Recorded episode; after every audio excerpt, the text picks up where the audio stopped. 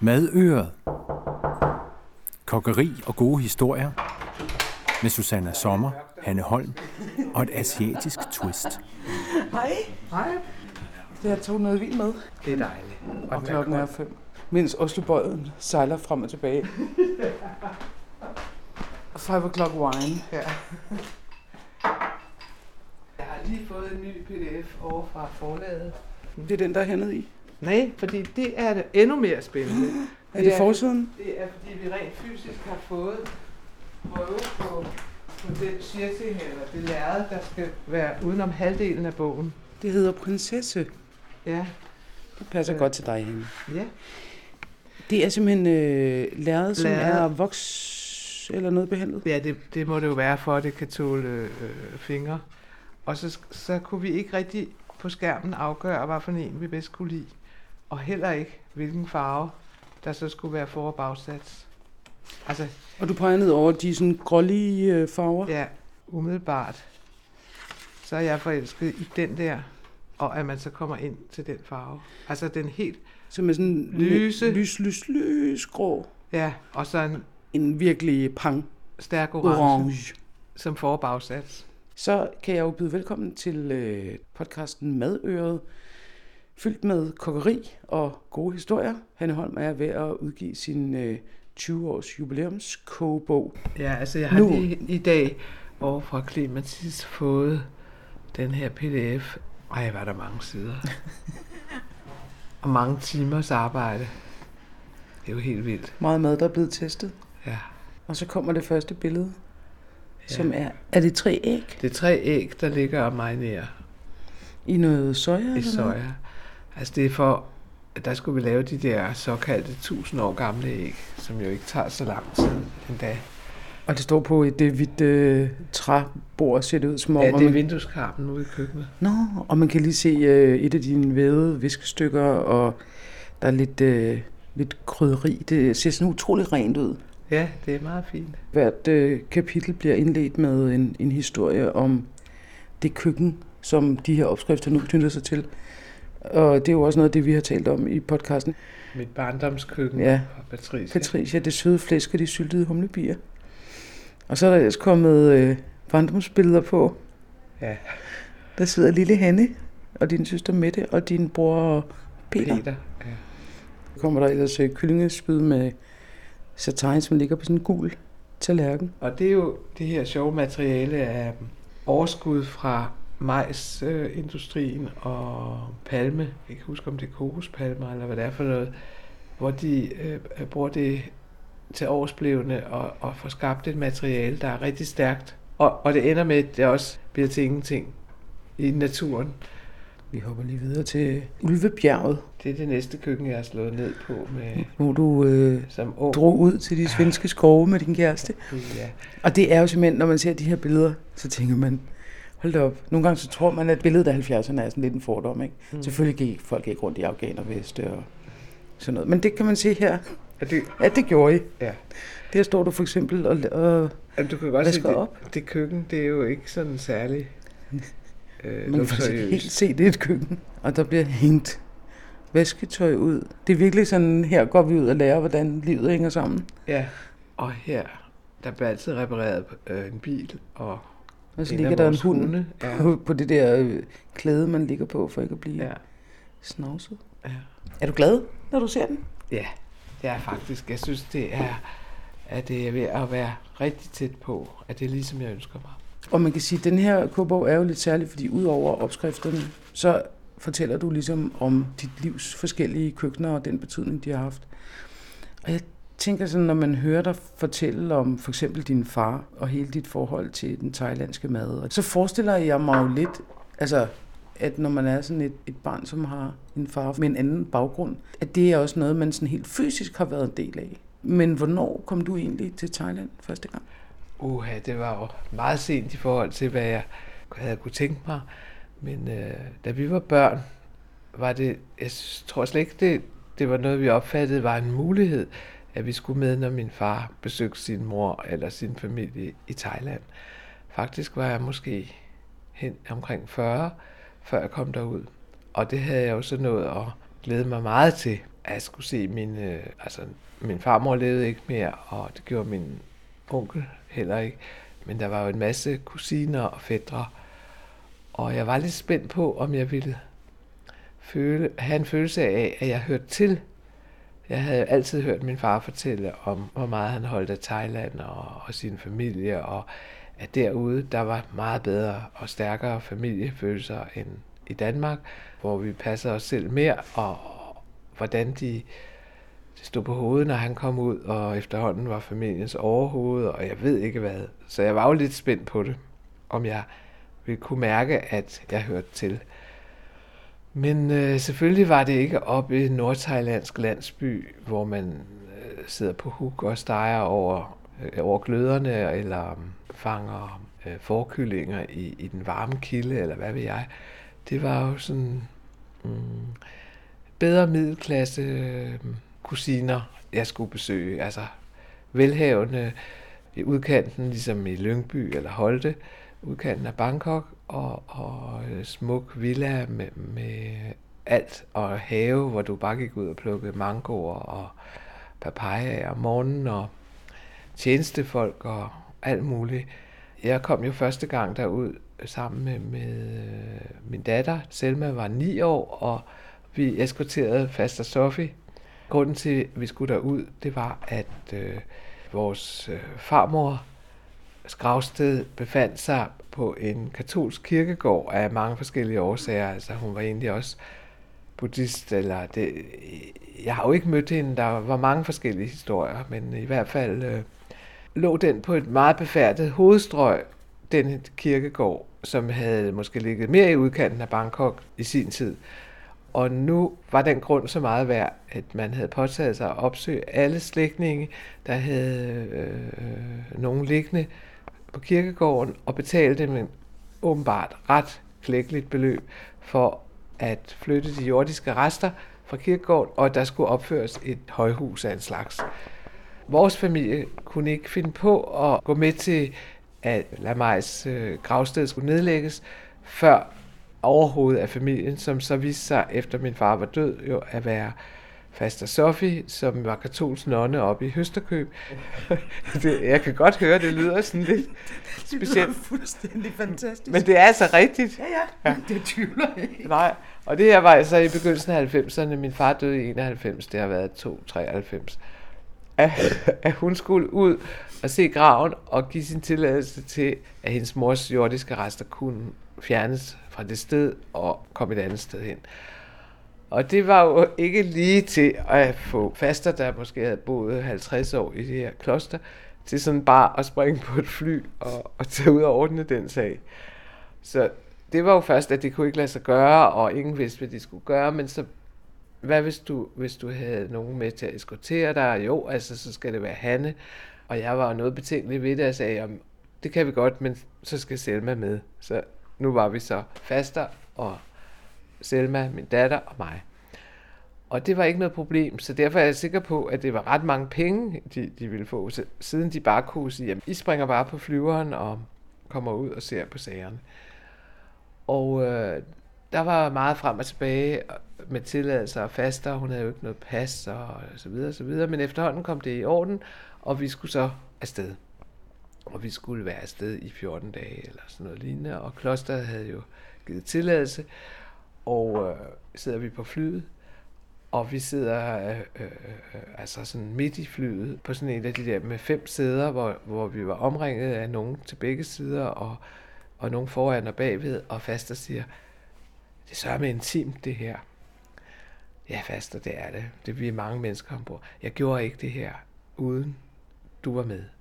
Så siger jeg, men jeg skal gøre, hvad jeg kan for, at flyet ikke falder ned. Og, altså, hvad man sådan kunne trøste hende med, og hun sad stiv som en pind på hele turen, og lukkede ikke et øje, og var meget betænkelig ved det her. Men vi havde det meget nemt i lufthavnen, både i Danmark og, og i Bangkok, fordi at, at Faster sad i sin ordensdragt, du ved, sort, gulvlang ting, og helt hvidt omkring ansigtet, og man kunne ikke se et hår eller noget. Altså ligesom en muslimsk dame, kan man sige. Og så var hun i rullestol, og hun havde sin stok, og den slog hun løs med, når hun synes, det gik for langsomt. Og alle sagde, jamen, lad den dame passere. Altså, det var jo det, det var ikke til at have med at gøre, og meget fremmedartet på mange måder. Så vi kom hurtigt igennem alle steder, og der var ikke noget med at få åbnet nogle kufferter eller noget. De tænkte bare, hun skal videre. Og vi blev så hentet af nogle af vores kusiner og, og deres mænd og så videre, og kørt ud i, i den her trygge villa. Og øh, vi kom ind, og det hele var jo, det, det, det var så fint gjort i stand, og der var sat, jeg ved ikke, hvor mange retter parat. Og der var givet ordre til, at, at tjenestefolk, de skulle jo, øh, jeg ved ikke om du ved, at man sådan viser sin beskedenhed og ydmyghed og respekt ved altid at være lavere end en, der er over. Og Faster var jo så øh, altså på et meget højt plan, selvom hun var en lille dame. Så alle tjenestefolk, de, de kravlede afsted på knæ, fuldkommen forvirrende, især for Selma og mig. Faster, hun tog det med en stor, stoisk ro, men jeg ved ikke, om hun overhovedet opfattede, hvordan det hele foregik. Nå, men altså, alt var på den anden ende, og der stod, jeg ved ikke, hvor mange mennesker jeg aldrig havde set før, og ikke kendte til deres eksistens eller noget. Og vi fik alle mulige blomsterranker, og vi fik, øh, du ved, cola og Fanta og, og alle mulige snacks, og det var meget specielt. Og jeg følte mig altså fuldkommen fremmed over for det hele. Og vi blev installeret, og vi fik sovet, og der sov et stupi uden for, for Fasters dør, så hvis Faster havde brug for hjælp af nogen art, så var hun der. Og vi vågnede, og de kravlede stadigvæk rundt øh, øh, på knæ. Men jeg ville meget gerne personligt ud i køkkenet og se, når jeg laver mad. Jamen, det kunne der ikke være tale om. Og det var jo meget skuffende for mig, for jeg glædede mig sådan til at se, hvordan de lavede rød og grøn kage og forårsruller og så videre. Men nu var jeg jo gæst, og jeg måtte overhovedet ikke nærme mig køkkenerne. Og det, i løbet af nogle dage blev det meget kedsommeligt for mig, og vi blev sendt rundt og se øh, turistattraktioner i en, øh, en bil med chauffør og, og, og du ved, sådan nogle blånede ruder. Eller, så vi bare ilede fra sted til sted, og det var fuldkommen abstrakt for os at være der. Og til sidst måtte vi faktisk øh, nærmest stikke af og købe et hotelværelse inde i byen for at prøve at komme på natmarkedet, fordi det måtte vi ikke. Jeg kom på ingen måde til at føle, at jeg kom hjem. Det var meget, meget abstrakt, hele det der cirkus, der var sat i værk og besøget på kirkegården, hvor, hvor de fleste af gravene allerede var helt gabende tomme huller, og vi havde en ceremoni øh, ved graven, og øh, jeg faster, hun sagde, det er fint med mig, det er helt i orden, og ja, det, det er egentlig svært at forklare, men i, i hvert fald skulle vores farmors og min fasters mors jordiske rester spredes på en ø, familien ejede nede ved det sted, hvor de øh, amerikanske soldater tog hen fra Vietnam Nå, på weekend. Ja. Ikke Pattaya, men jo, hedder det Pattaya? Ja, Pattaya. Ja, der skulle farmors aske spredes. Og det var jo rigtig spændende, og vi var helt klar og kørte afsted i, i, med chauffør og bilen. Og Faster sidder og kigger ud, og så kommer vi til Pattaya, og så ser hun sådan nogle bare og, og lidt påklædte kvinder, og så siger hun, stop, vi kører ikke videre her, det er meget fordærvet sted. Ej, men vi skal bare lidt længere, og så går båden. Jeg siger stop. Så der var intet at gøre, og så måtte vores kusiner så køre hen til et, et, et øh, højhus med et hotel, og så skulle faster af der, og desværre også Selma og mig for at passe på faster. Og så ville familien tage ned til havnen og sejle ud og gøre de der ting, og vi var jo fuldstændig elendige, Selma og jeg over, at vi ikke måtte opleve det her. Men vi sad altså på et dødssygt hotel og ventede, og faster sagde, ved I hvad, resten af jeres liv vil I takke mig for, I slap for at se på det fordærv. For jeg ved, at det her er det ikke godt for nogen at se. Men øh, der var også det problem, at fordi faster var den ældste i slægten, så fik hun mad, altså otte gange om dagen. Serverede de delikatesser, og hun levede jo et meget spartansk øh, enkelt liv i kloster, så hun kunne jo ikke stå for alle de her delikatesser, og spiste og spiste, og så betror hun mig en dag, at nu kan hun ikke lukke bæltet mere. Altså, jeg ved, jeg har aldrig set bæltet, men det var inde under nogle af de der lag, og vi skulle så i et stort magasin. Og hun havde også brug for en ny natkjole. Gik vi rundt i lingerieafdelingen, og Selma fandt, hun tænkte, den skal nok være sort, så hun kom med en vanvittig sexet sort natkjole i blonder, og faster sagde, tag den væk, tag den væk, tag den væk. Nå, men, nej, men hun skulle have noget, der var med lange ærmer op i halsen og ned til gulvet og, og så videre. Og øh, vi skulle jo rundt på etagerne, og det var meget vanskeligt for, faster sagde, nu har du fået mig til at flyve, jeg har kørt i bil, jeg har spist, jeg har mødt en masse mennesker, og nu vil du have mig til at køre på den rullende trappe. Det gør jeg bare ikke. Så der var hendes grænse. Ellers så klarede hun sig om det hele godt. Og, og hver morgen hun vågnede, så kunne hun huske noget mere thailandsk fra sin barndom. Så for hende var det jo en fantastisk oplevelse. Og for os var det også det, men jeg fandt ikke mine rødder. Kom det bag på dig, at, at du følte dig så fremme? Altså jeg ved det ikke. Jeg er født i 51 og har jo så som barn og ung været udsat for at blive spurgt rigtig ofte om, hvor jeg kom fra. Det bliver jeg jo ikke spurgt om mere. Nu, nu er vi jo heldigvis mange øh, nuancer af brunt og lyserødt og beige, øh, der går rundt i gaderne. Men øh, det var selvfølgelig lidt trættende, at man altid skulle forklare, at ens far var halvt thai, og ens mor var dansk. Og... Så jeg, jeg havde måske lidt en, en drøm om, at der ville jeg høre til. Men jeg opdagede jo, at jeg var et hoved højere end alle de andre, og min næse stak alt for langt frem. Du ved, man siger farang, det er langnæse. Øh, for når du ser de fleste thailænder i profil, så er, er, er munden jo øh, er længere fremme end næsen, de er små næser. Og jeg var stor og klodset og passede ikke lige tøjet og så videre. Så der hørte jeg på en måde endnu mindre til. Og det havde jeg måske ikke lige forestillet mig. Jeg troede måske mere, at jeg så så thailandsk ud, men det gjorde jeg bestemt ikke, når jeg var der. Og øh, var jo så også, bliver jeg klar over, meget dansk i hele min kultur. Trods min optagethed af den thailandske mad.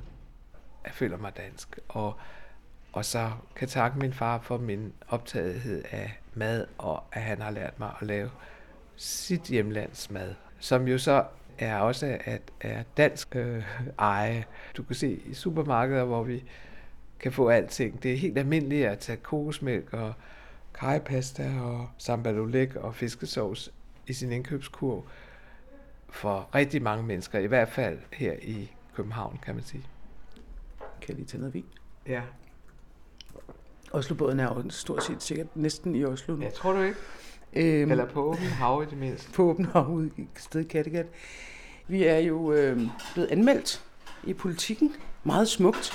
Og øh, med en kraftig understregning af, at vi var hvid, oh, hvidvindsdamer. Det har jeg faktisk skrevet ind på mit CV. Susanne Sommer, hvidvindsdame. Jeg havde aldrig troet, at det skulle blive lækkert at blive kaldt dame. Det har jeg sådan, det, altid synes var sådan lidt, når der var nogen, sådan mor og barn, der gik foran mig på gaden, og, og moren så siger, pas på damen. Og man kigger, vender sig om og tænker, der må stå en meget, meget gammel dame bagved mig. jeg har taget noget med. Se nu her. Jeg synes jo egentlig selv, at jeg er relativt god til at lave mad. Men der er en ting, jeg er helt fantastisk dårlig til at lave, og det er faktisk ris. Og da jeg var meget ung, så forærede mine venner mig den her bog. Hamlets bog om ris. Det er kun risopskrifter. Ja. Og det er jo altså nok 30 år siden, jeg har fået den. Og jeg er stadigvæk Jeg helt er. dårlig til at lave ris. Mm. Ja, det kan lige komme med en hurtig anmeldelse. Pilafris, risotto-ris. Nå, men altså, de ved selvfølgelig noget. Tips om ris, rissalater. Det er svært. Jamen altså, prøv at høre. Jeg synes, alt med ris er svært. Ja. Jeg synes på en eller anden måde, så bliver de Ris. aldrig rigtig gode for mig. Men den har du ikke helt vildt lyst til at lave, vel? Jamen, prøv at høre. Altså, den her bog er jo lavet altså en gang i 80'erne. Så nu for eksempel det der ris af skalddyr, det ligner jo et eller andet, man kan få på en, øh, på en tysk motorvejs øh, kafeteria, ikke? Med et par dåse rejer helt ud over en op. kæmpe stor bunke ris. Ikke så meget som et grønt blad. Altså, stegte ris, det er en kunstart. Når jeg rejser i Asien, alle mulige steder, så hvis jeg godt vil teste en restaurant, så bestiller jeg stegte ris, eller måske stegte nudler. For det er sådan en hverdagsret, og hvis de laver den godt, så laver de alt det andet godt. Ej, prøv lige at se. Rissupper. Rissupper, det får man heller ikke lyst til, I vel? de der øh, også lidt 80'er-agtige Ja. ja. skåle, med, hvor der sad sådan nogle hoveder ja. I hver side, som man ligesom kunne holde Løvehoveder, i. Løvehoveder, ja. ja. Altså, jeg kom jo aldrig til nogle af de her opskrifter. fordi lavede det ikke? Altså, grund til, at jeg fik den, det var jo, at nogle af mine venner virkelig gerne ville have, at jeg bare helt grundlæggende lærte den opskrift, der står på side 5, nemlig løse ris. Mm. Og så tænker jeg, når jeg så kigger på de ris, som du vil lave i dag, så ligger de jo her, og de er sådan helt... Øh, De, de hænger jo sammen, og det skal de. men det er fordi, det er... Øh, Det er jasminris. jasminris. Og, og du skal lige tænke, i, i, i Østen, der spiser man enten med fingrene eller pinde. Og onkel Bens løse ris vil jo gøre, at man aldrig bliver mæt. Fordi så kan du fange et riskorn. De skal jo klæbe lidt på hinanden. Men min, være min rigtig- klipper ikke lidt på hinanden. Hvis man så vender dem ud af gryden, så nede i bunden, så er der sådan nogle, der ligesom bare er blevet til sådan et ris gulv. Ja, altså grød næsten, ikke? Ja. Og du kan godt se, at de her, de, de er jo slet ikke rød. Altså, det er slet ikke grød. Men de, de klæber lidt på hinanden. Det er jo noget andet, hvis det er bas, basmati-ris, eller villeris, eller um, brune ris. Altså, der er jo rigtig mange muligheder. Men så Men- kom med den ultimative jasminris opskrift. De her er jo kolde, det skal de helst være, Ja, for det skal være til stegte ris. Ja. Jeg tager den portion ris, jeg synes, jeg vil bruge, måske en kop fuld, og den skyller jeg mindst tre gange. Altså så noget stivelse og vejstøv og ja, alt muligt, der kan være ved dem, kommer væk. Og så koger jeg det, vil jeg sige, to del ris til tre del vand. Det vil sige en kop ris til halvanden kop vand. Og så koger jeg dem uden salt, for det vil gøre dem mere løse. Men riskogerne er også tit aluminiumsbeholdere, beholdere, og der er de ikke øh, øh, godt for helbredet i det lange løb, hvis man krydder og salter. Så det er bare helt neutralt. Vand og ris, det kan man sagtens gøre. Du Men- kan se, det er en meget... Du siger riskoger, det er jo den, der står herovre, ja. Ja, men det, det er jo en gammel lille en, jeg har købt i Bangkok en gang. som er en, øh, en, ligesom en aluminiums øh, skål, Beholder som og bliver ned- sat ned i metal. metalbeholder, Så er vand. og så, ja, altså, så er der den funktion, at du koger risene, og så er der noget, der hedder keep warm. Så du kan koge dem, når du vil, og så har de varme. Og jeg har set masser af unge mennesker, der, der rejser til Europa eller USA fra Østen for at studere, og udover deres computer og papir, så har de også en riskoger med, for de vil ikke risikere det der, der kan ske med at få Men hvor- kogte ris. Men hvorfor er den bedre end en helt almindelig gryde på komfuret? Risene vil jo aldrig brænde på. De fylder ikke et blus på komfuret, og den passer sig selv. Og, og risene bliver dampet. Jeg kan også godt koge ris i en gryde med et godt låg, og hvis jeg ikke er sikker på, at det slutter tæt, lægger jeg et viskestykke imellem. Og så får jeg mit kog, og så får de 10 minutter, og så slukker jeg, og 10 minutter, kvarter, står de så og bliver færdige. Så i virkeligheden er det her lidt mere blidt, fordi det kommer jo ja. Tit til at stå og måske koge lidt for kraftigt så ja. På komfuret. Ja. I Danmark er vi rigtig gode til kartofler. Vi er helt opmærksomme på, når de første kartofler kommer i juni, hvordan de skal koges kortere tid end de forrige kartofler, og hvor godt de smager bare med lidt salt og smør. Og ja, vi ved meget om at behandle kartofler, og, og martskartoflerne, de er måske godt med lidt krydderi og i ovnen og så videre. Det er lige sådan med ris. Der er jo også sæsoner og typer, og hvis man er risspiser, så, så er man meget opmærksom på det, og står og glæder sig over at skylle risene og mærke dem. Og ja, altså, det er lidt svært lige at forklare kort, men om risene er lange eller korte, eller til hvilke, om det nu er til en gryderet, eller til stegte ris, eller øh, der er jo meget af det der kongi, du ved, man spiser ris til alle måltider i Asien faktisk, eller nu ændrer det sig, men traditionelt har man gjort det, og så koger man kongi, det er sådan en slags risgrød, man har- fået om morgenen, hvor der er masser af vand og meget lidt krydderi, og sådan en slags grød. Og så øh, frokost og middag minder om hinanden med måden risen er lavet på. Men jamen, jeg, jeg ved slet ikke, øh, hvor jeg skal ende og begynde. Du kan slet ikke rumme Nej, Nej. rækkevidden af min uvidenhed. Nej, men jeg, jeg vil bare sige, at disse ris er kogt uden salt i forholdet to del ris til tre del vand. Og de har fået lov at blive helt kolde. Og dem vil jeg godt våge at komme i wokken sammen med lidt kylling og grøntsager og krydderier. Og så håber vi, du kan lide dem. Og at hvis du kigger grundigt, kan det være, at du kan lære det. Men, men det er Hvis ikke... jeg lærer at lave ris, og specielt stegte ris, inden jeg bliver 50, så vil min lykke være stor. Ja, men er det ikke meget snart? Jo, det er. Tak. så skal vi skynde os. Vi skal virkelig i gang her. Ja. Nå, nu tror jeg, at du har jo stadigvæk noget i glasset. Det har jeg ikke. Du lytter til Madøret med Susanna Sommer og Hanne Holm. Se dagens opskrift på madoret.dk. Det sædvanlige er, at alting, jeg vil bruge, vil jeg have fremme, fordi det går ret hurtigt. Men det er sådan øh, Østens biksemad, ikke? Stegte ris. Jo, fordi du kan selvfølgelig lave en deluxe, som der står i de forskellige øh, takeaways. Øh, hvor der er både oksekød og kylling og rejer. Og jeg, jeg synes, man kan lige så godt bare også lave det med nogle grøntsager, men det jeg har valgt i dag er, at jeg har en kyllingfilet til års, så har jeg en porre, som jeg har snittet, så har jeg øh, nogenlunde lige del hvidløg og ingefær fint hakket, og kajepulver. Friske koriander vil jeg komme over, og så tror jeg også, at vi skal have lidt... Øh, hvor gør jeg dem? Lidt ærter. Og så har jeg også lidt asparges.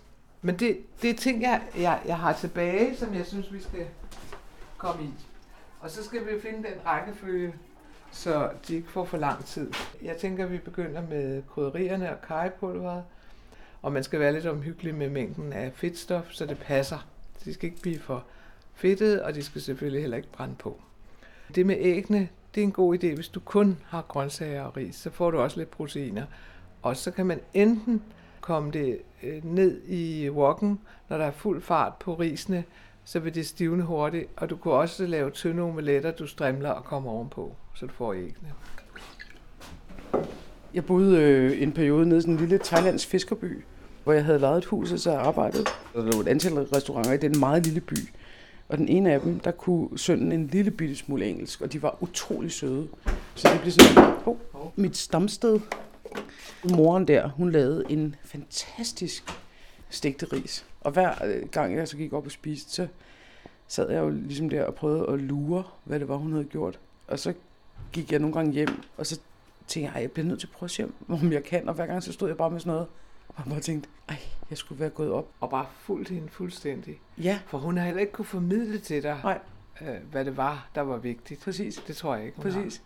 Og mit, det blev bare sådan noget klumpet noget. Nå, nu er der øh, olie i vokken. Ja, og den skal jo lige blive lidt varm, og så kommer vi hvidløg, ingefær og... Og jeg skal også lige have kyllingen fra. Men altså, der er ingen regler for, hvad der skal i. Det kunne også være nogle rejer, eller en lille rest oksekød, eller det er en slags biksemad. Ja. Men her har jeg altså finstrimlet kylling, der bare har fået lidt salt i, så det lige har lidt bedre smag og lidt fastere, end hvis det lige kom ud af emballagen. Ikke? Og det hele er jo ligesom klart, så alt er strimlet og gjort, så du kan køre sådan hurtigt ja. igennem ja. vuggen. Det er ja. jo ikke fars vok, vi har her. Ikke? Nej, fordi vi er kun to. Og den er kæmpestor. Ja, den er meget stor. det er ikke øh, pladejernsvuggen her i dag. Er det støbejern eller noget? Nej, det er aluminium med titaniumsbelægning. Det er nogen, som jeg afprøver, som jeg også bruger i, i køkkenet. Okay. Fordi en pladejernsvog, den er meget personlig. Den, det skal du bare selv passe. Og folk, de er jo, øh, tænker de ikke over, at så får den sæbe, eller så, så får den ikke lige lidt fedtstof, eller, altså, der kan sagtens, se, nu, nu får den meget kajesmag, ikke? Og, og det er en, en rapsolie, så den kan blive rigtig varm. Ja. Og der er en del olie. Det kan ja. man gerne afsløre, ikke? Det må du gerne sige. Og man kan ikke lave stegte ris, uden at der er... Jeg tror, der er tre spiskefulde. Og normalt vil man jo sige, at disse fedtforskrækkede tider, at en spiskefuld var nok, ikke? Men øh, jeg ved, at jeg skal bruge fedtstof til risene. Hvis jeg stegte nudler, så kunne jeg klare det med vand. Men det kan man ikke med risene, fordi øh, det var derfor, jeg sagde det med den rissalat. Når du hælder en dressing over sådan nogle ris, så hæver risene bare ud i, øh, i veden, og så bliver det, det er meget svært at lave rissalat. Jeg har nogle opskrifter på det, men jeg synes ikke, det er så nemt. Nu kyllingen på sammen med krydderierne. Og nu breder der sig jo en livlig duft af både ingefær og karry. Ja. Det hvidløg lægger man ikke mærke til. Nej, det gør man faktisk ikke. Nej, men det, du ville synes, der manglede noget, hvis det ikke var der efter kyllingen, så, så synes jeg, at vi kommer porrene i, og så begynder jeg at smuldre risen i. Man kan ikke vende ryggen til, når man laver øh, noget i en wok. Så skal man simpelthen være over det, fordi det går ret stærkt. Ved porre. Det kunne også udmærket være løg, øh, almindelig løg eller forårsløg. Det ser godt ud, ikke? Jo, det ser rigtig godt ud. Og så øh, er der i med risen, som sådan bliver smuldret i. Ja, du kan godt se det. Jeg vil gerne klumpe lidt, jo. Så jeg kan spise min egen stegte ris til morgenmad, til frokost, og til middag og til natmad. jeg kan ikke. Men jeg kommer dem lige efterhånden, så de lige kommer ned og blander sig med olie og krydderier. Du kan godt mærke, at de klistrer, men de er helt møre. Mm, nu, det er jo simpelthen så fint nu. Nu bliver sådan lidt gullig af kajen, og så er der de grønne porrestrimler og, øh, og sådan gyldent øh, kyllingekød. Du kan da godt tage et billede af det. Det kan jeg da. Og som så vanligt kan man jo se øh, billeder fra vores øh, medlemmernes seancer og øh, fra Hannes liv i det hele taget på øh, madordet.dk. Og det er simpelthen fiskesauce i fri hånd. Ja, det måler vi ikke, men der er en opskrift, den skal du nok få. Den kan man også se på madordet.dk. Jeg synes også, vi skal have noget lime. Og så ved jeg først til sidst, om jeg måske vil have lidt sukker i. Kan man ikke vide. Skal jeg, skal jeg finde noget, vi skal spise af?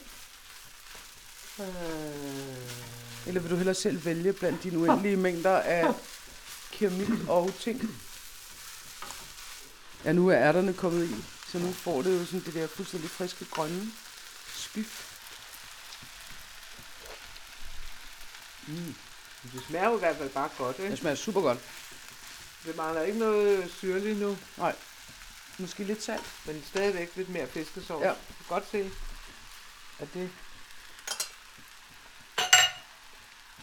Og så får vi frisk koriander til.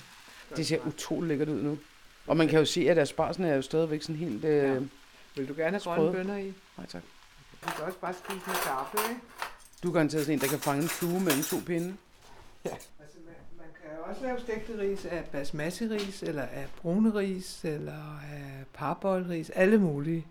Det sværeste er i virkeligheden nok jasminrisene, fordi de godt vil klaske sammen. Ej, måske de brune ris er endnu sværere. Så en begynder som mig, skal jeg tage basmati eller... Ja, jeg tror, du vil synes, det var nemmere. Ja. Det er også nemmere at koge basmati-ris, faktisk. Men hvis de så bliver for, for gamle, så bliver de også lidt tørre. Altså, nej, ved du hvad, det er, det er lidt svært at udtrykke helt præcis, for det er virkelig, ligesom i Frankrig, en restaurant, der laver en vidunderlig omelet. De kan jo heller ikke forklare, hvad de gør, men man ved godt, de der mennesker, de har forstand på at lave mad. Omeletten er jo bare let og perfekt, ikke? Det er, Det er faktisk mit næste projekt. Det er at kunne lave en omelet, som ikke er, er brun på bagsiden. Mm. Så nu har vi både flere forskellige former for vin, fiskesauce, chiliolie, koriander og de stegte ris. Ja, det er lige nonchalant nok, jeg ikke har plukket koriander til dig. Det gør jeg nu. Der er meget langt fra gaden i dag. Det er som om, der er sådan lidt fest. Det er rigtigt. Og det er jo endda kun onsdag. For torsdag, der kan man godt regne med, at det er lille fredag, ikke? Du bor lige ved siden af Eiffelbar, som Ja. jo er sådan et berømt, berygtet og beruset Ja, men sted altså, på Christianshavn. der er mange unge, der har fundet det, og de kan jo have forskellige opgør der ved lukketid ved to-tiden om natten. Men før i tiden, der var det jo pensionerede, øh, stilfærdige sømænd, der vaklede hjem til sømandshjemmet, når det lukkede. De havde ikke nogen opgør. Det, det virkede ikke sådan. Nu synes jeg godt, at jeg pludselig kan vågne. Altså, jeg kan godt klare ret meget øh, øh, værtshusstøj, for jeg er jo vokset op ovenpå restauranten der. Men hvis de er alt for meget uvenner, så vågner jeg. Fordi jeg kan jo ikke lide, hvis, de, øh, hvis der er en, der græder eller sådan noget. Så får du lyst til at gå ned og Ja, trøste så- og male. Så er det ikke så godt. Og nu breder der så bare den der koriander. Mm-hmm. Og du kan se, der er Duft. masser. Nu har jeg plukket Ja. Jeg tror faktisk, jeg smager den, ligesom som den kom ud af, Af af vokken, Ja. med lidt koriander på. Og så er der jo det skønne med dem her. Hvis vi ikke spiser op, Mm. så kan man have dem med på madpakken næste dag, eller altså spise dem når som helst kolde også. Ja. Er du tilfreds med dem? Ja. Godt. Skal vi lige se, hvad jeg også har. Det er, som de skal være, synes jeg. Spidskål, det kunne vi også sagtens have klaret. Der kom i til allersidst, ikke? Men, men undgå for våde ting, altså netop tomater eller agurker eller en squash, skulle man øve sig lidt på. Men den kunne nemlig også blive for slatten. Det er for viderekommende. Ja, den er ikke sådan det første, jeg vil foreslå. Det her, det kan du godt. Når jeg har øvet mig, og før jeg bliver 50, så inviterer jeg dig ud Ja. for at komme med øh, karakterbogen. Mm. Hende, nu sidder vi jo her over øhm, de stegte ris, og jeg memorerer ivrigt inde i min hoved, hvad det er, jeg skal gøre, for at det bliver godt. Og så tænker jeg, at vi lige skal hoppe tilbage. Fordi man kan sige, at lige i øjeblikket er du i gang med at lave din jubilæumskogebog, hvor du ligesom er vendt tilbage til både dit livs køkkener og alle de fællesskaber, der ligesom er opstået der, men også dit livs opskrifter, som du nu opdaterer og finder på nyt, og alt det her kommer i den nye kogebog. Men den første kogebog kom i 1996, og det er jo meget sjovt, fordi altså de andre gange, vi har snakket sammen, så, så kan man jo sige, der er den her proces. Øh, du flytter til Sverige, du lever det der liv op i de svenske skove med vævning og alle de der sådan tekstilting. Du kommer til København og får dit eget tekstilværksted. Og så lige pludselig, så går der mad i den. Hvad er det, der sker derfra? Det hele handler om stof, og så til at det hele handler om mad. Jamen, altså egentlig har det jo altid handlet om mad. Øhm, det var også bare min hobby, at jeg er gået meget op i mad altid. Men i øh, 91, da min far døde, der var der så bare sådan et pres på mig ved at hele familien kiggede, da vi havde sundet os lidt ovenpå, at vi ikke havde vores far mere. Og de siger, og hvem er det så, der fortsætter med at lave byens bedste kage? Og de kiggede alle sammen på mig. Men du kan nok forestille dig, at øh, til alle sammenkomster, at hvis jeg altid skulle stå og lave fars øh, røde eller grønne kage, øh, at det i længden ville blive lidt kedsommeligt. Så jeg sagde, nu laver jeg noget nyt. Jeg laver et aftenskolehold, og der kan I alle sammen komme på kursus, og så kan I lære det. Sådan så jeg ikke altid skal være i køkkenet. Det har jo så været 293. Og øh, det blev så, jeg kan ikke huske, øh, FOF og på et skolekøkken. Og, øh, og, så, og der var dine familie og venner? Og ja, der, der lavede vi så ligesom et hold selv. Ja, at nu skulle de også lære at lave den. Men øh, der skete så bare det, der meldte sig mange, mange, mange flere end familien, fordi at det bliver jo slået op til alle. Og på det tidspunkt, så var der jo noget med, at man kunne komme altså, rimelig billigt til Thailand. Det var blevet et opnåeligt rejsemål, og folk kommer hjem, og så mindes de ud over det gode vejr og de smilende mennesker selvfølgelig maden. Så der meldte sig altså så mange, at jeg måtte lave flere hold, og jeg underviste efter det, jeg havde lært af min far, og skrev på tavlen og knoklede med det, og tænkte så på et tidspunkt, at, at nu måtte jeg få det øh, formuleret på en nemmere måde, end at stå og skrive hver uge på en tavle, og de kunne ikke læse, hvad der stod, og så videre. Og så var der jo så mine øh, venner, Sisse og Torsten, som sagde, at din mad, den er fantastisk. Du skal lave en bog. Og Sisse, hun kunne skrive på computer via sit arbejde, og sagde, jeg, jeg tror, hvis du vil hjælpe sig med, hvad der skal stå, så kan jeg sætte det på computer, og det kan man jo så ligesom komme videre med. Og vi skal jo lige her holde fast i, at det var i starten af 90'erne, så ja. det der med at kunne skrive på computer, det var faktisk noget meget særligt, ikke? Ja, det var det. I hvert fald for mig. Jeg du sad med et gammelt hakkebræt derhjemme, eller hvad? Ja, jeg havde sådan en rejseskrivemaskine, du ved, sådan en rød en, der, hvor man altid skulle øh, slette og rette og klippe og klistre. Så jeg var mægtig med på den. Og Torsten, som jo var professionel fotograf, han sagde, du får en dag i studiet, og så laver vi bare nogle af dine hits. De, de pressede faktisk rigtig på, at det skulle blive til en bog. og øh, efterhånden varmede jeg op og var på nogle forlag, og nogen ville godt udgive den uden billeder, og der var forskellige ting, og jeg vidste ikke rigtigt. Og så tænkte jeg, skal jeg selv udgive den? Og så var der en tredje veninde, der sagde, det skal du ikke. Det er meget dyrt og meget svært at få den ud over disken. Men øh, jeg har en kontakt, du skal henvende dig til Claus Dalby på Klimatis. Som jo er havemand. Ja, nu, nu er, er der jo sket mange ting for Claus. Nu er han jo efterhånden mere kendt for sine øh, havebøger. Men på det tidspunkt, der udgav han mange hobbybøger og nogle få kogebøger. Og, og øh, Claus og hans redaktør Mette, de kom på besøg her hos øh, Selma og mig, og vi havde lavet nogle smagsprøver, og vi havde nogle opskrifter printet ud fra computeren og 4-5 af Torstens øh, studieoptagelser af maden, og ville gerne præsentere det for ham.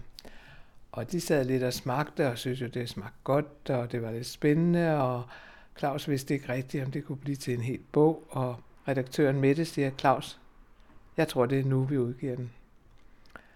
Og øh, jeg gjorde mig umage for at blive siddende pænt, pænt i stolen, og ikke bare øh, springe jublen rundt. Og han siger, okay, 96 sider, den skal udkomme til november, og den skal koste 198 kroner.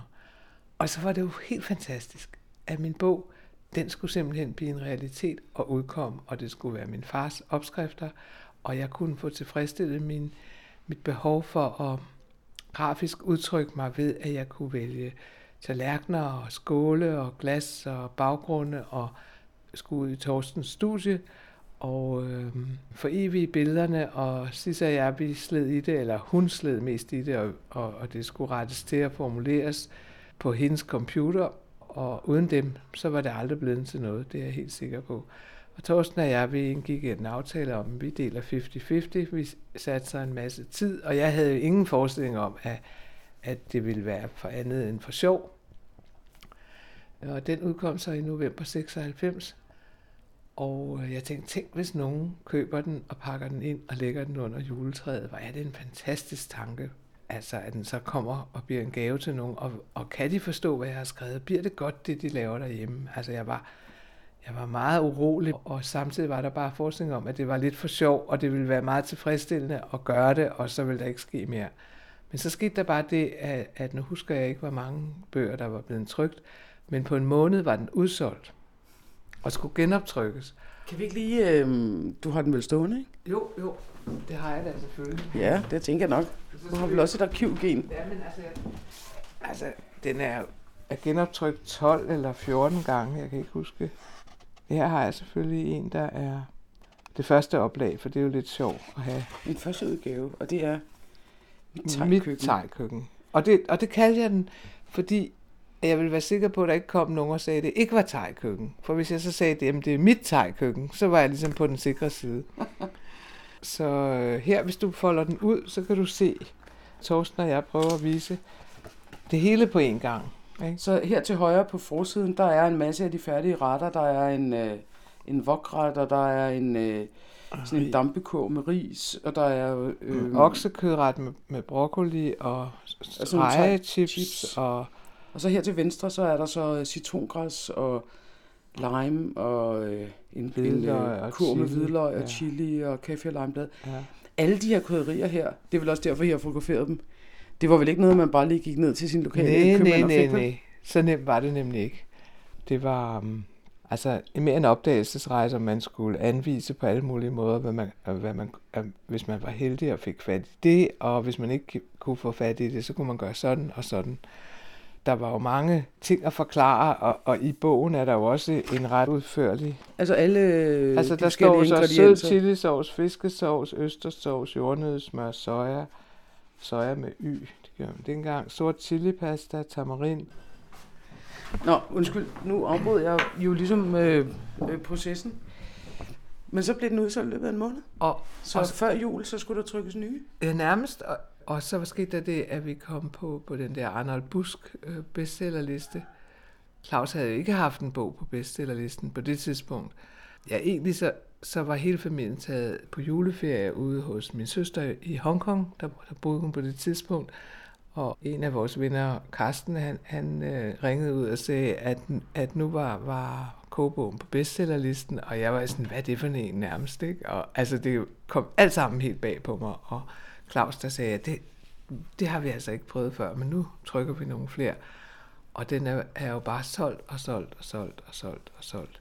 Og jeg vil sige, at jeg, jeg er rigtig stolt af den, men selvfølgelig billeder, som er taget for, for 20 år siden, der, det ændrer sig jo på 20 år. Hvor meget der er mange kommer, flere ting på, hvor meget, kan man sige. Ja, hvor meget kommer man på tallerkenen? Hvad er smart? Altså, det er jo så med al respekt for vores fantastiske produkt, så er det måske lidt 80'er også, ikke? Men, men egentlig holder jeg fuldstændig med den. Jeg har ændret ting med min... Øh, der er mindre fedtstof, mindre kød, mere grønt, og, og mange ting, der selvfølgelig ændrer sig på 20 år. Men alligevel, du kan også godt se her, ikke? Papaya-salaten, det er, sådan, det er mere, sådan mere håndfaste billeder. Ja. De er mere sådan æstetiske enkle i dag, ikke? Og her, du kan se et mønstret fad, og tingene ligger i striber. Sådan vil jeg jo ikke anrette en oksekødsalat i dag. Men jeg, jeg vil sige, at jeg holder med den alligevel, for hvad den var. Men en anden ting, altså med baggrundene, du kan se, der er limegrønne træbrædder, og her er det min veninde, øh, keramiker Lis Bigas, fad, fiskefad, og så med sådan en lille en med øh, en fisk ovenpå. Kan du se, hvor ja, sådan et stødegrønt øh, fad, og, øh, og så sådan en helt fiskefigur. Ja. Og som grafiker, så var det jo meget tilfredsstillende. Så har vi en ret klar blå baggrund, og et firkantet fad, som faktisk var ret moderne på det tidspunkt. Og her er det Ursula-stillet her, det der låg fra kassen. Ursula Munk Petersen. Ja. ja. Og jeg havde jo det største besvær med at få lov at låne keramik. Så du henvendte dig simpelthen til de her forskellige Ja, altså, jeg, sagde, jeg, skal låne, en jeg skal lave en bog. Og de var sådan, til hvad? Og nej, det ved vi ikke rigtigt. Og pas på, at du ikke smadrer noget og sådan noget. Men så efter den her bog, så har jeg ikke haft noget problem på noget tidspunkt med at låne, hvad jeg ville af regi. Fordi jeg har jo så krediteret alle keramikere og kunstnerne på, altså i forhold til siden. Det glæder jo dem. Og nogle bøger har jeg lavet kun med én keramiker. Det har været rigtig spændende og sjovt at gå på opdagelser, når der har været det marked inde ved øh, Plads og se de nye og tage visitkort og opsøge dem osv. Og så der, er der også billederne af dyre, så der er, er sider uden billeder. Og der opdagede vi så, at der var ikke et menneske, der lavede de opskrifter, hvor der ikke var billeder. Og den vendte jo op og ned på mit liv. Ja, fordi en ting er jo ligesom, at bogen solgte. ja. Men det var jo, kan man jo sagt sige, at det var ikke det eneste, der skete, vel? Nej, nej. Altså, det var simpelthen pludselig, at jeg skulle på tv, og jeg skulle i radioen, jeg var kommet i aviser og ugeblade, og jeg blev genkendt på restauranter, og, jeg, og den der hitliste, og interessen for min person, hvilket var, det var fuldstændig mærkværdigt at opleve, for jeg havde levet lykkelig i al ubemærkethed. Og det var ikke, fordi det var specielt lykkelig, men, men der kom mange spændende tilbud sjove opgaver og selvfølgelig flere bøger og udtale mig om det ene og det andet, og jeg blev inviteret til at være med i Danske Madpublicister, og øh, før jeg fik set mig om, så spurgte Dansk Supermarked, om jeg ville hjælpe dem med at, at smage produkter til, at udvælge produkter til deres hylder, og det var jo ligesom et eventyr, kan du nok tænke dig, ikke? Vi bliver lige lidt ved det der dansk supermarked, fordi prøv at fortælle, hvad der stod ved siden af hylden. Stod der ikke en stor papfigur? Nå jo, lige først. Der var en kæmpe stor plakat oppe over Anne Holms øh, orientalske hjørne. Altså stod et billede af dig, ja, som så hang i alle hvad, føtexer? Eller? Alle føtexer. Og for mig var det jo helt nyt at kunne levere opskrifter et par gange om måneden, og så er der ligesom bare reklame omkring mig. Og men hvad så, så fandt du altså også kom og sagde, den her kaj er god, eller de her nudler ja. er okay? Eller... Ja, altså det var, det var jo en balance at jeg kunne få lov at sige, hvad jeg synes var gode produkter, og hvad der var leverandører, som var på listen, og hvad der skulle indgå i, i de opskrifter, der kom hver eller hver anden uge. Så det var selvfølgelig kompromiser, men i min kontrakt var der heldigvis vetoret. Jeg skulle ikke øh, altså, sige god for noget, jeg, jeg ikke synes var, var i orden. Ligesom for eksempel kokosmælk light, som jeg synes er noget af det værste, der findes. Ikke? Det, det blev jo ikke for langt af mig, at jeg skulle sige, det skal du bare lave, og det er godt. Jeg, jeg synes, det var fantastisk samarbejde med respekt, og selvfølgelig skulle jeg også forstå nogle, nogle ting, der foregik i de der butikker, og de store forhold, at der var. Det, det er jo kæmpe, kæmpe mekanisme, der, der skal levere varer hver uge, og der skal være nok til alle, og så videre. Hvordan var det at gå ned igennem sådan en fødsel, så har det en kæmpe plakat med dig selv, jamen, det var, som peger ned? Jamen, det var jo sjov. Altså, jeg kunne stå, øh, hvis jeg så spurgte om et eller andet, øh, en af de ansatte, så siger jeg, med, øh, er der nogen opskrifter i den her uge med Hanne Holm? Og så kunne man høre nogen mand ringe ned til sin chef og sige, er der nogen Hanne Holm opskrifter? Og lige over mig hænger det der store, store billede af mig, og jeg står lige nedenunder. Og han forbinder det overhovedet ikke. Og det var jo enormt sjovt. Ja, egentlig så, så synes jeg også, at jeg fik stor hjælp fra mine kursister, som jo er blev ved med at gå hos mig, fordi jeg hele tiden skulle lave nye opskrifter. Så du blev ved med at køre almindelig aftenskolehold ja, ja. samtidig med alt det her? Ja, ja. Der var faktisk en gruppe øh, mænd, der havde rigtig god forstand på smag. De havde arbejdet for, jeg tror det var plumrose i Roskilde, eller så de kunne også hjælpe mig og sige, ja, nu skal jeg tilsmage fire stir fry sauce, og jeg er lidt usikker. Vil ikke hjælpe mig? Og de smagte med, og altså der var sådan en, en enorm god energi omkring alt det, der foregik, fordi at jeg mildst talt ikke kunne følge med i, at jeg pludselig var på bestsellerliste og solgte kogebøger og skulle smage produkter til. Det var ligesom et eventyr. Og jeg skulle på morgen-tv, og så var der tre kursister fra et andet hold, der sagde, det skal du ikke være nervøs for, vi går med. Og så stod vi ude i Lyngby i sådan en studie med, jeg kan ikke huske, hvem verden var, men de blev så udspurgt, jamen hvorfor laver I tegmad? Og så kan jeg huske, den ene af dem sagde, det er fordi, det er så trendigt, siger de så. Og de var så lojale og søde, og jeg havde aldrig, aldrig oplevet alt det her, uden alle øh, mine omgivelsers positive reaktion. Og jeg tror, at måske de også har taget sig til hovedet over, det kom sådan bag på mig. Altså, det jo slet ikke var beregnet, og jeg troede, jeg skulle være i mit lille firma med grafisk design og strik. Og jeg så pludselig var ude i den store hvide verden med mad og madudsendelser og rejse rundt og undervise og holde foredrag og udgive flere bøger. Og jamen, det hele, jeg ved ikke, om du kunne forestille dig, altså jeg var midt i 40'erne, og følte jo, at jeg havde familie og boede godt og havde mit firma og, og tænkte, at sådan, sådan fortsætter det nok. Og så bliver man bare hævet ved rottehalen hen i en fuldstændig ny arena, som ja, det var så eventyrligt. Og på et tidspunkt var jeg jo nødt til at vælge, altså jeg, jeg kunne simpelthen ikke passe mit firma mere, fordi jeg hele tiden skulle rejse og fare rundt og skrive opskrifter og undervise. Så blev det maden, jeg valgte.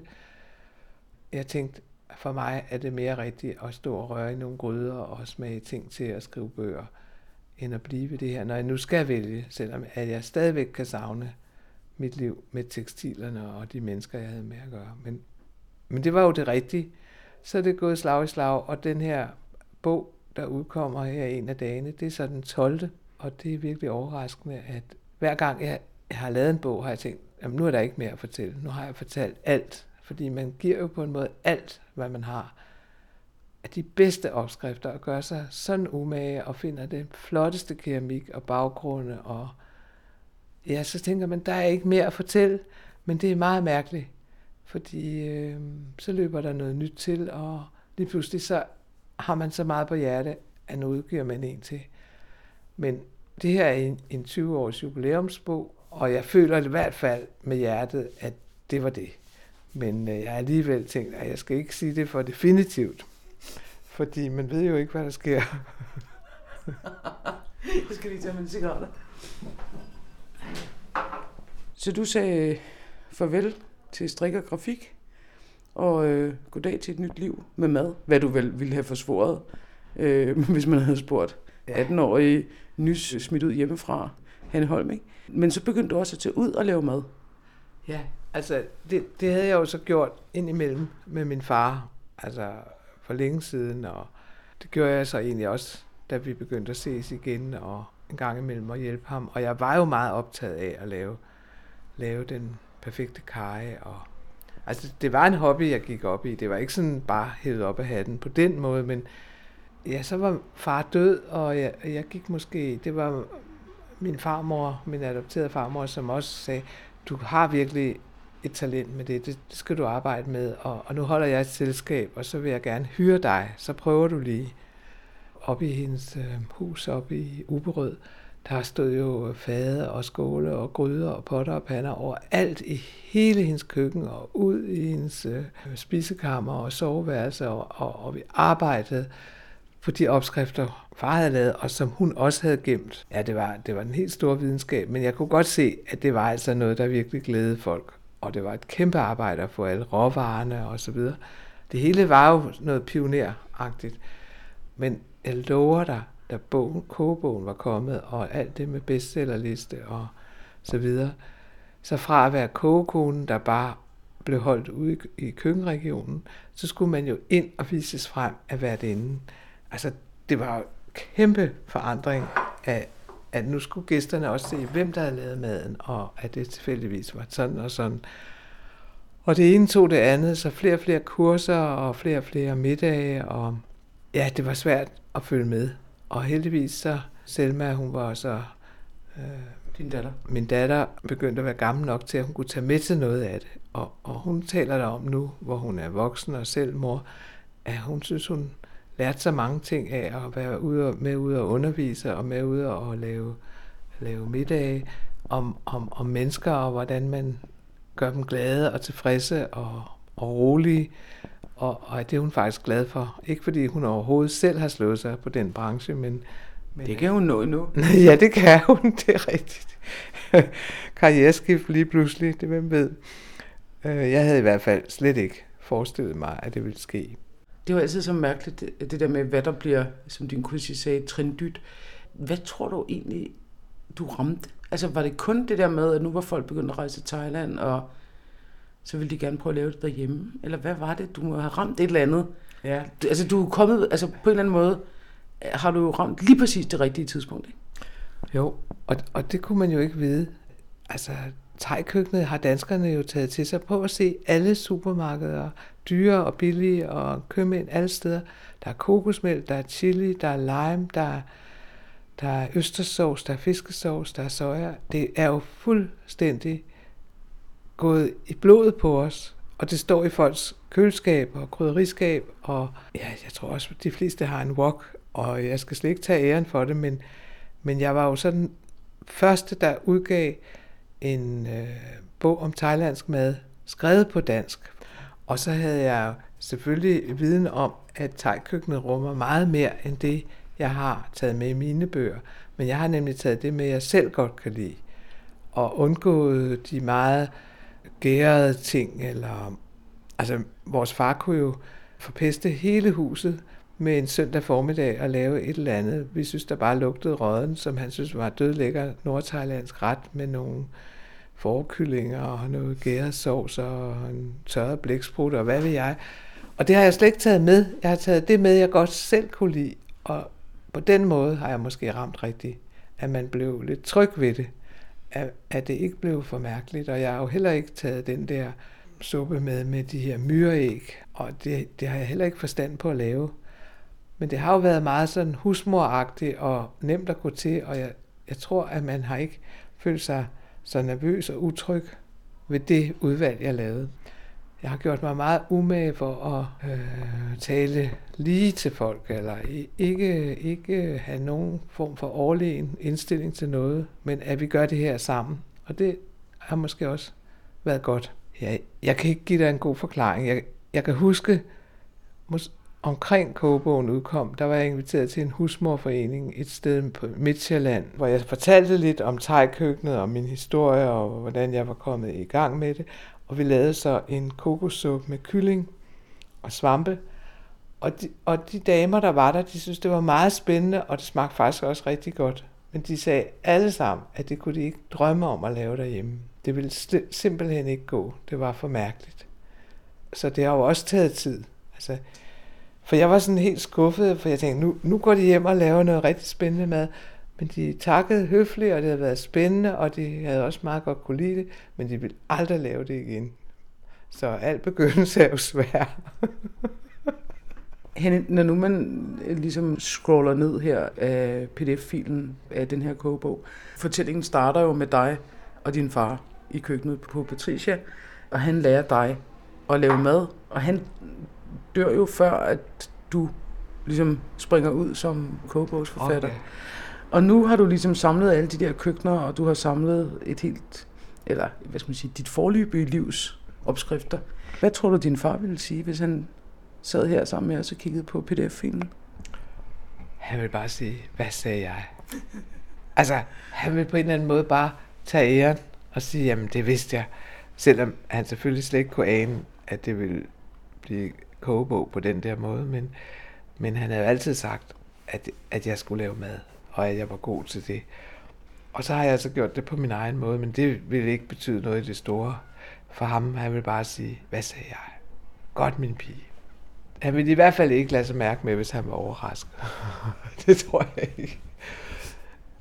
Nu har jeg jo set dig øh, i flere forskellige sammenhænge øh, være ude i køkkenet i, i biskuitfabrikken, hvor du øh, blandt andet underviser i asiatisk madlavning, og du har øh, hold med øh, børn fra kvarteret, som ligesom øh, lærer hinanden at kende på, på tværs af kulturer og øh, baggrunden og alt muligt andet. Og, og jeg tænker, du fører dig jo helt utroligt naturligt, og med, med den der sådan naturlige, hvad skal man sige, lidt kokkeagtige autoritet i køkkenet. Og- det virker jo som om, at det falder dig helt utroligt naturligt at være en del, for eksempel af det fællesskab, som der er ude i biskvitfabrikken. Ja, altså, jeg føler jo, at det går tilbage til min opvækst på Patricia. og alt det min far fortalte, og, og, og vi stod ved køkkendøren ind til spisestuen, og han siger, prøv at se, nu sidder alle de der mennesker, og derovre i hjørnet, der sidder nogle lidt urolige, og jeg tror, at vi kan ikke nå at servere maden hurtigt nok, så vi må hellere give dem noget at drikke og noget lidt brød, så de har det godt. Og her skal du huske, de skal have lidt ekstra af det der. Øh, fra jeg var meget ung, altså sådan kunne overskue et rum og, og fornemme, om alt var vel, og om man kunne gøre noget for at berolige nogle eventuelt nervøse eller urolige. Det føler jeg virkelig, han har givet mig som en vigtig ting af, af min 15-årige beskuitfabrikken, at fornemme, altså har vi det godt alle sammen? Er der nogen, man lige skal spørge lidt til, eller som mangler noget? Så arbejder folk sammen, og, og de kan enten hen over køkkenbordet tale sammen om alverdens ting, eller man kan også bare holde sig for sig selv og hakke sin løg i fred, men alligevel være en del af et fællesskab. Den måde, jeg kan få en gruppe fra mellem 10 til 20 til 30 mennesker til at føle, at de er sammen om et projekt og huske dem på. Tag nu lige en lille pause og tag et glas vin og se, hvad hinanden laver. Og nu laver vi lige en snack, så I ikke er for sultne og skynder jer for meget. Det føler jeg altså er noget, jeg har fået med fra min opvækst, hvor man hele tiden skulle tænke på, at alle skulle have det godt og føle, de hørte til. Opfatte øh, en gruppe mennesker, der har et fælles projekt, af noget så basalt og jordnært, som at lave et måltid sammen, som de hygger sig med, og, og det lykkes med. Det er nok min far, der, der skabte det, selvom han uddannede sig til revisor og troede, han skulle sidde og, og få tallene til at stemme nede i bunden af arket. Det tror jeg aldrig, han var ret god til. Men at få folk til at føle sig trygge og sikre på, at de var det rigtige sted, det var han god til. Og mens øh, hvidvindsdamerne, altså Hanne Holm og jeg, vi, øh, vi sunder os ovenpå, at vi jo faktisk nu her i første sæson af Mad har rundet hele jubilæumsperioden fra den første kogebog Mit Tegkøkken i 1996 til Hannes nye kogebog Mine Mange Køkkener, som lige er udkommet.